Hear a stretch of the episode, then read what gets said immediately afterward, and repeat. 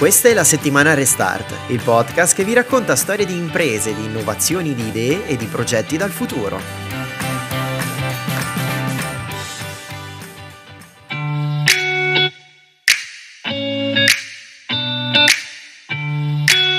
In questa puntata torniamo ad occuparci di felicità e di quanto sia legata non soltanto alla realizzazione personale ma anche a doppio filo con la crescita professionale, con il mondo del lavoro e delle imprese, ma anche e sempre di più con i temi che riguardano la sostenibilità. E lo ricorderete, ne abbiamo già parlato qualche mese fa quando salì alla ribalta della cronaca il tema delle grandi dimissioni, quell'ondata di licenziamenti che a livello mondiale scatenò un importante dibattito su quanto, eh, anche a seguito della pandemia, siano effettivamente cambiate le priorità eh, collettive e di ciascuno. Peraltro è un tema di cui i media si sono nuovamente occupati in queste ultime settimane, in questo caso però il racconto diciamo così, ha fatto anche un passo avanti perché dopo le grandi dimissioni è arrivato anche il grande pentimento. Sì, perché dati del Politecnico di Milano si è osservato che 4 italiani su 10 che hanno cambiato lavoro si è detto a distanza di tempo insoddisfatto se non pentito della scelta fatta. Il tema della felicità, della soddisfazione e della realizzazione resta quindi attualissimo anche perché appunto è strettamente connesso con la crescita dell'economia, ma forse insomma è anche più complicato di quanto sembri ad un primo sguardo.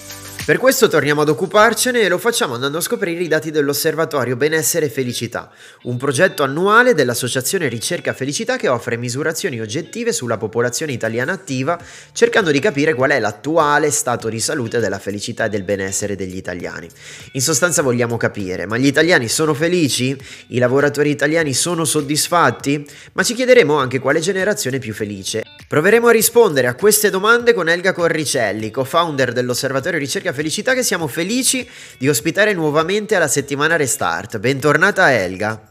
Grazie mille, sono veramente felice per essere in tema di, di essere qui e di tornare a, par- a, parlare di felicità nelle organizzazioni e di felicità al lavoro. Bene, noi siamo contenti di averti con noi. Allora partiamo subito eh, dai risultati dell'osservatorio benessere e felicità, perché abbiamo dei dati aggiornatissimi. Ci sono molti spunti interessanti, sia complessivamente ma anche per un confronto tra generazioni. Quindi, intanto, complessivamente, approfittiamo della tua presenza. Possiamo dire di essere felici? Sì, possiamo dire che le persone attive, cioè le persone che sono all'interno dell'organizzazione, che lavorano, che siano liberi professionisti o dipendenti, sono, rimangono, perché in realtà è un dato che si riconferma rispetto agli anni precedenti, rimangono felici rispetto a una media eh, generale della popolazione. Quindi eh, dimostrano di, eh, innanzitutto di cominciare a chiedersi cos'è la felicità e di rispondere a questa domanda con più convinzione convinzione. Eh, ricordiamo che quando parliamo di felicità parliamo sì dell'emozione che tutti conosciamo, ma anche di una competenza che possiamo allenare e che vogliamo allenare per stare meglio. Eh, siamo mediamente felici e abbiamo anche quest'anno chiesto nostre, alle nostre 1100 persone che rappresentano il campione italiano a cosa associano la parola felicità. Il risultato che emerge è assolutamente interessante perché la prima associazione alla parola felicità è libertà. Quindi andando a, ad indagare un pochino di più, libertà che cosa significa? È libertà di essere autentici, è, liber, è libertà di potersi esprimere all'interno delle organizzazioni, libertà di mostrare il proprio talento e di lavorare per continuare a proporre come contributo il proprio talento all'interno dei team e delle organizzazioni. Quindi c'è proprio una consapevolezza maggiore. Dopodiché eh, le persone che abbiamo intervistato sono sì più felici, ma cominciano anche a farsi delle domande su come vorrebbero abitare le organizzazioni, come vorrebbero continuare ad alimentare la, la, propria felicità. E proprio tutte le quattro generazioni presenti che ricordiamo vanno dai baby boomers che sono i più adulti alla eh, Gen Z che in realtà sono i, i nuovi arrivati. I nuovi arrivati nelle organizzazioni hanno dei punti di contatto molto forti e dei punti di distanza che possono senz'altro essere colmati. Ecco, tra poco allora parleremo anche di questo aspetto generazionale, di questa diversità o dei punti di contatto, insomma, tra, che ci sono tra, tra le generazioni. Eh, dicevi però che eh, appunto c'è questa, eh, in generale possiamo dirci felici, te lo aspettavi così, dopo a bruciapelo, te lo aspettavi questo risultato? Perché spesso la narrazione è un po', è un po diversa, ti, ti, aspettavi quello che è venuto fuori? Allora, ehm, tutti gli anni eh, io e gli altri due co-founder del, dell'osservatorio siamo un po' in attesa per questa risposta perché la prima grande sospe- sorpresa è stata tre anni fa, in piena pandemia la risposta è stata gli italiani sono li- leggermente superiori alla media in termini di felicità. Quindi sì, un po' me l'aspettavo, ma più della risposta secca, sono, sei felice o non sei felice, a cui si aggiunge il sei soddisfatto o non sei soddisfatto, perché sono due elementi importanti da sondare nello stesso, nello stesso momento e anche qui vediamo che c'è una felicità superiore alla media e una soddisfazione un pochino più bassa della felicità. Quindi eh, andiamo sempre a chiederci maggiormente che cosa potrei fare per stare meglio e per far star meglio. La sorpresa vera è stata che aumenta ancora un pochino lievemente il livello di felicità di micropunti, quindi non lo consideriamo statisticamente impattante e ehm, e c'è sempre maggior consapevolezza. Quello che, che, veramente è emerso ed è stata la grande sorpresa è una consapevolezza sul fatto che eh, possiamo eh, chiederci se siamo felici e possiamo risponderci quanto siamo felici e come potremmo esserlo di più. Ecco, non a caso noi siamo qui a parlare proprio, proprio, di questo, insomma, ce lo stiamo chiedendo e questo dibattito, insomma, lo, lo dimostra questo dibattito insomma, che abbiamo anche nella, nella, società, nei mass media, perché insomma è un tema che naturalmente è salito, è salito alla ribalta. Eh, sfera lavorativa. Eh, quanto si è soddisfatti, visto che insomma è quest'altro aspetto, quanto si è soddisfatti del, del proprio lavoro? Eh, cosa è emerso? Allora, è emerso che c'è una percentuale di soddisfazione media tra le varie generazioni, ma non in tutti gli aspetti. La cosa molto positiva, c'è una minore discriminazione, ma c'è una, una maggiore preoccupazione sulla meritocrazia e il piano di crescita. Quindi le persone sentono di essere parzialmente riconosciute, sentono una discriminazione minore rispetto agli anni precedenti e questo senz'altro è un risultato positivo, ma c'è ancora un senso di, eh, di, bisogno di essere più meritocratici nei piani. Quindi se dovessi fare un appello alle organizzazioni direi proviamo a essere più trasparenti con i piani di crescita, proviamo a dire perso- alle persone quanto il loro contributo può essere importante e che cosa porterà anche in termini di crescita e di sviluppo, perché gli individui se lo chiedono. Parlavi di discriminazione, una minor percezione, o meglio dai dati esce una minor presenza di discriminazione, ma possiamo dire se sono più felici gli uomini o le donne o ci sono degli aspetti valoriali diversi da prendere in considerazione? Allora, il dato ci dice che gli uomini sono lievemente più felici delle donne e anche in termini di discriminazione ehm, le donne hanno una maggiore sensazione di essere discriminate.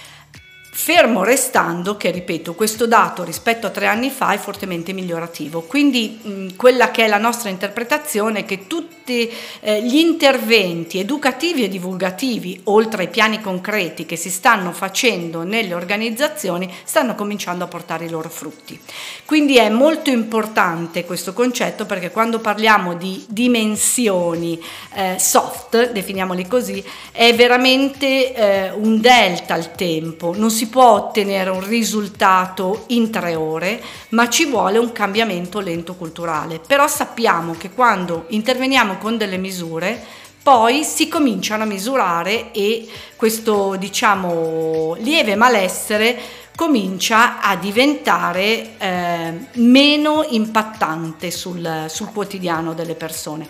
Quindi si può fare, si può sempre migliorare e ascoltando le persone si ottiene anche la strada per poter migliorare. Quindi sì, uomini e donne ehm, potrebbero avere delle sensibilità diverse, ma noi non le misuriamo, quindi è solo un percepito, non è un dato oggettivo. Senz'altro abbiamo dei dati lievemente differenti, ma veramente si parla di micropunti.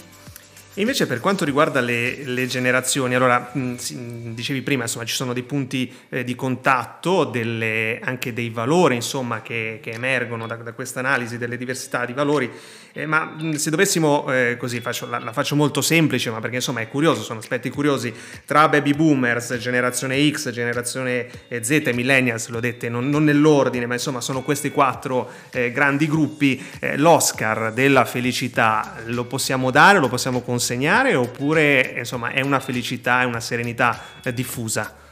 Allora, eh, facciamo fatica a consegnare un Oscar, mettiamola così. L'ho fatta molto, molto sì, semplice. assolutamente, ma, ma, è corretto. Eh, i baby boomers a livello lavorativo sono quelli più soddisfatti, sono quelli che stanno pensando meno di cambiare la propria attività, anche se anche in questo caso aumentano la percentuale di, delle persone nell'ambito dei baby boomers che ricordiamo sono quelli che sono arrivati in, in prossimità di fine carriera, eh, aumenta anche la percentuale di chi sta facendo delle valutazioni diverse. Eh, i più giovani, quindi la Gen Z, è la, la fascia che soffre maggiormente nell'ambito organizzativo, eh, sono, si sono avvicinati da, da poco al mondo del lavoro e stanno in qualche modo trovando anche il loro contributo e le loro motivazioni la, il dato che li accomuna tutte le quattro generazioni è che dimostrano di avere gli stessi bisogni, o meglio, di volere un ascolto maggiore, di voler co-costruire con i leader delle organizzazioni e con le organizzazioni stesse un percorso di crescita e di sviluppo.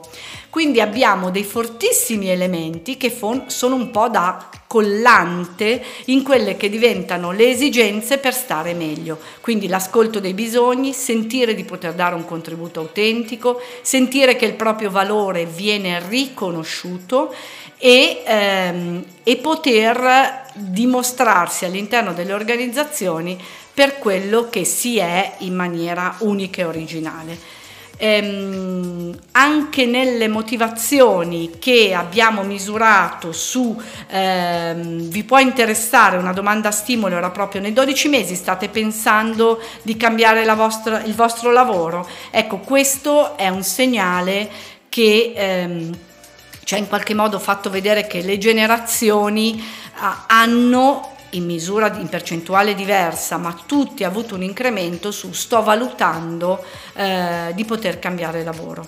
E questo testimonia ancora una volta che stiamo bene, siamo felici quando possiamo dare un contributo autentico.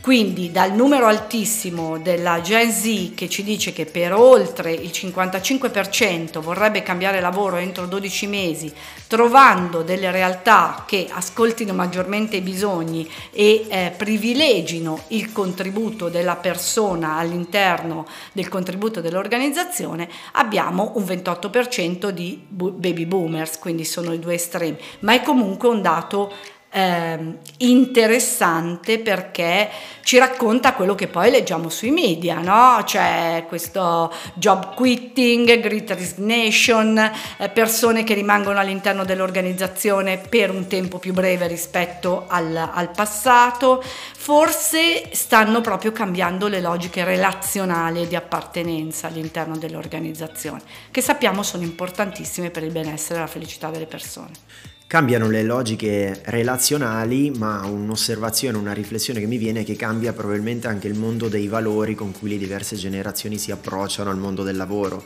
Noi probabilmente, noi diciamo millennials, eravamo più concentrati sul anche per, come obiettivi che ci erano stati trasmessi al trovare il lavoro fisso e che ci permettesse di comprare la casa e rimanere nell'azienda fino, fino, alla pensione praticamente, oggi la generazione Z invece come dicevi tu è più attenta a valori invece che gli permettono di sviluppare la propria personalità, l'ascolto, di poter dare il loro contributo e in altri podcast con altri ospiti abbiamo parlato di quanto la generazione Z, per esempio, sia molto più attenta di altre generazioni alla sostenibilità. Ecco, nella, la sostenibilità, mi pare di capire anche nell'osservatorio, sia uno dei valori eh, portanti e fondamentali delle, delle ricerche di lavoro, per esempio, di questa generazione. Assolutamente c'è una fortissima correlazione, l'hanno espressa tutte e quattro le generazioni su sostenibilità e felicità. Addirittura geograficamente abbiamo una, una, indicazione ancora più forte del sud Italia che trova una correlazione eh, molto potente tra sostenibilità e felicità. Eh, quindi sì, eh, è diventata una, un valore trasversale che continuiamo a vivere ed alimentare, per cui diventa irrinunciabile. Diventa irrinunciabile come ecosistema mh, mm, professionale, come vediamo che diventa irrinunciabile come ecosistema personale. Quindi ehm, è senz'altro un valore che tutti tendiamo e meno male, ad alimentare, a vivere maggiormente. Quando parliamo di sostenibilità dobbiamo anche sempre porre l'attenzione a tre tipologie di sostenibilità, diciamo, che fanno eh, la, la, grande, la, grande, massa poi del, della sostenibilità come unico termine, che sono l'ambientale senz'altro, su quale stiamo ponendo moltissima attenzione come cittadini, come organizzazioni, ma anche la sostenibilità individuale e sociale, che sono fortemente strettamente collegate e che ci permettono di stare meglio, di vivere meglio e di creare anche un bene comune, una società molto più vivibile e felice. Quindi siamo, siamo, in perfetto allineamento, non che sia semplice, ma abbiamo in qualche modo, potremmo dire, un valore che traccia una strada. E allora però, eh, siccome mh, parliamo insomma, spesso eh, anche al, alle imprese, no? insomma, ci rivolgiamo al pubblico delle imprese, de, degli imprenditori, eh, quando eh, raccontiamo anche questo tipo di, di, analisi, se dovessimo dire a un'impresa perché è importante fare attenzione e tenere in considerazione il benessere e la felicità dei propri dipendenti, insomma, perché lo dovrebbero fare e perché eh, e come magari potrebbero farlo concretamente, forse una parola chiave è già tornata più volte, è quello della, quella dell'ascolto, ecco, ma come si potrebbe fare più concretamente, insomma, che possiamo dire alle imprese? Allora, eh, alle imprese possiamo dire che hanno una grandissima opportunità di produrre bene facendo meglio alle persone, che è un valore incredibile. Eh, essere leader, essere imprenditori oggi significa veramente poter dare un contributo trasformativo ed accompagnare le persone a stare meglio.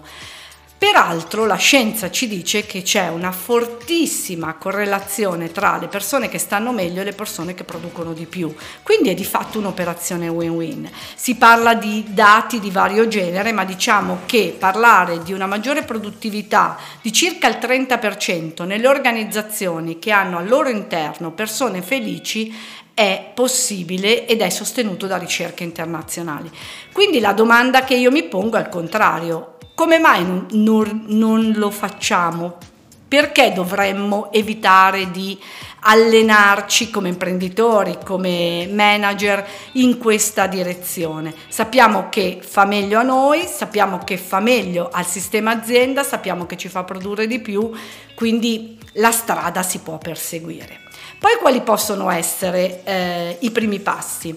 Allora, senz'altro l'abbiamo detto e lo ripetiamo perché è importante, è il passo della relazione. No? La relazione è fatta di dialogo, è fatta di un ascolto attivo, è fatta di quell'elemento eh, che prescinde il giudizio, che spesso ci propone schemi che già conosciamo e che non innovano e che non ci aiutano a stare meglio, ma è fatta di curiosità, è fatta di proprio di momenti di confronto. Attraverso il confronto noi riusciamo ad essere innovativi, riusciamo a stare meglio, riusciamo a produrre meglio. Poi c'è, eh, c'è, l'ascolto delle persone e c'è anche la, l'ascolto, il rispetto più che l'ascolto del ciclo di vita delle persone. No? Quindi abbiamo quattro generazioni che lavorano insieme, per esempio, ma è ovvio che una persona più giovane non avrà magari il tema della famiglia o della genitorialità rispetto magari a una persona anagraficamente più adulta. Ciò non vuol dire che eh, per non eh, soddisfare i bisogni di qualcuno bisogna sacrificare i bisogni di altri. Quindi la grande sfida è raccogliere i bisogni della popolazione, ma non in generale, della popolazione della propria azienda e rispondere con soluzioni co-costruite. Ecco, se dovessi dare una parola chiave, la prima parola sarebbe proprio co-costruzione. Ascoltare per mettere a terra insieme nella reciproca soddisfazione. Quindi ascolto, dialogo nelle imprese, dalla produzione all'informatica all'intelligenza artificiale, l'elemento comune, fondante e su cui costruire il successo di un'impresa rimane il fattore umano.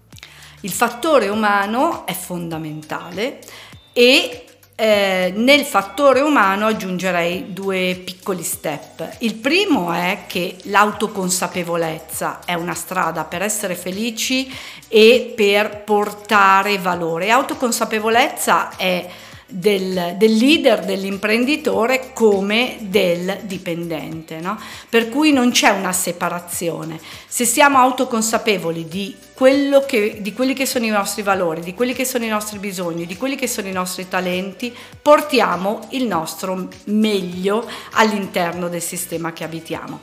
E poi, dopo l'autoconsapevolezza, che appunto parte da noi, arriva un senso di responsabilità anche, perché la responsabilità del singolo diventa responsabilità del gruppo. Quindi eh, spesso si pensa alla co-costruzione come a qualcosa che appartiene ad altri.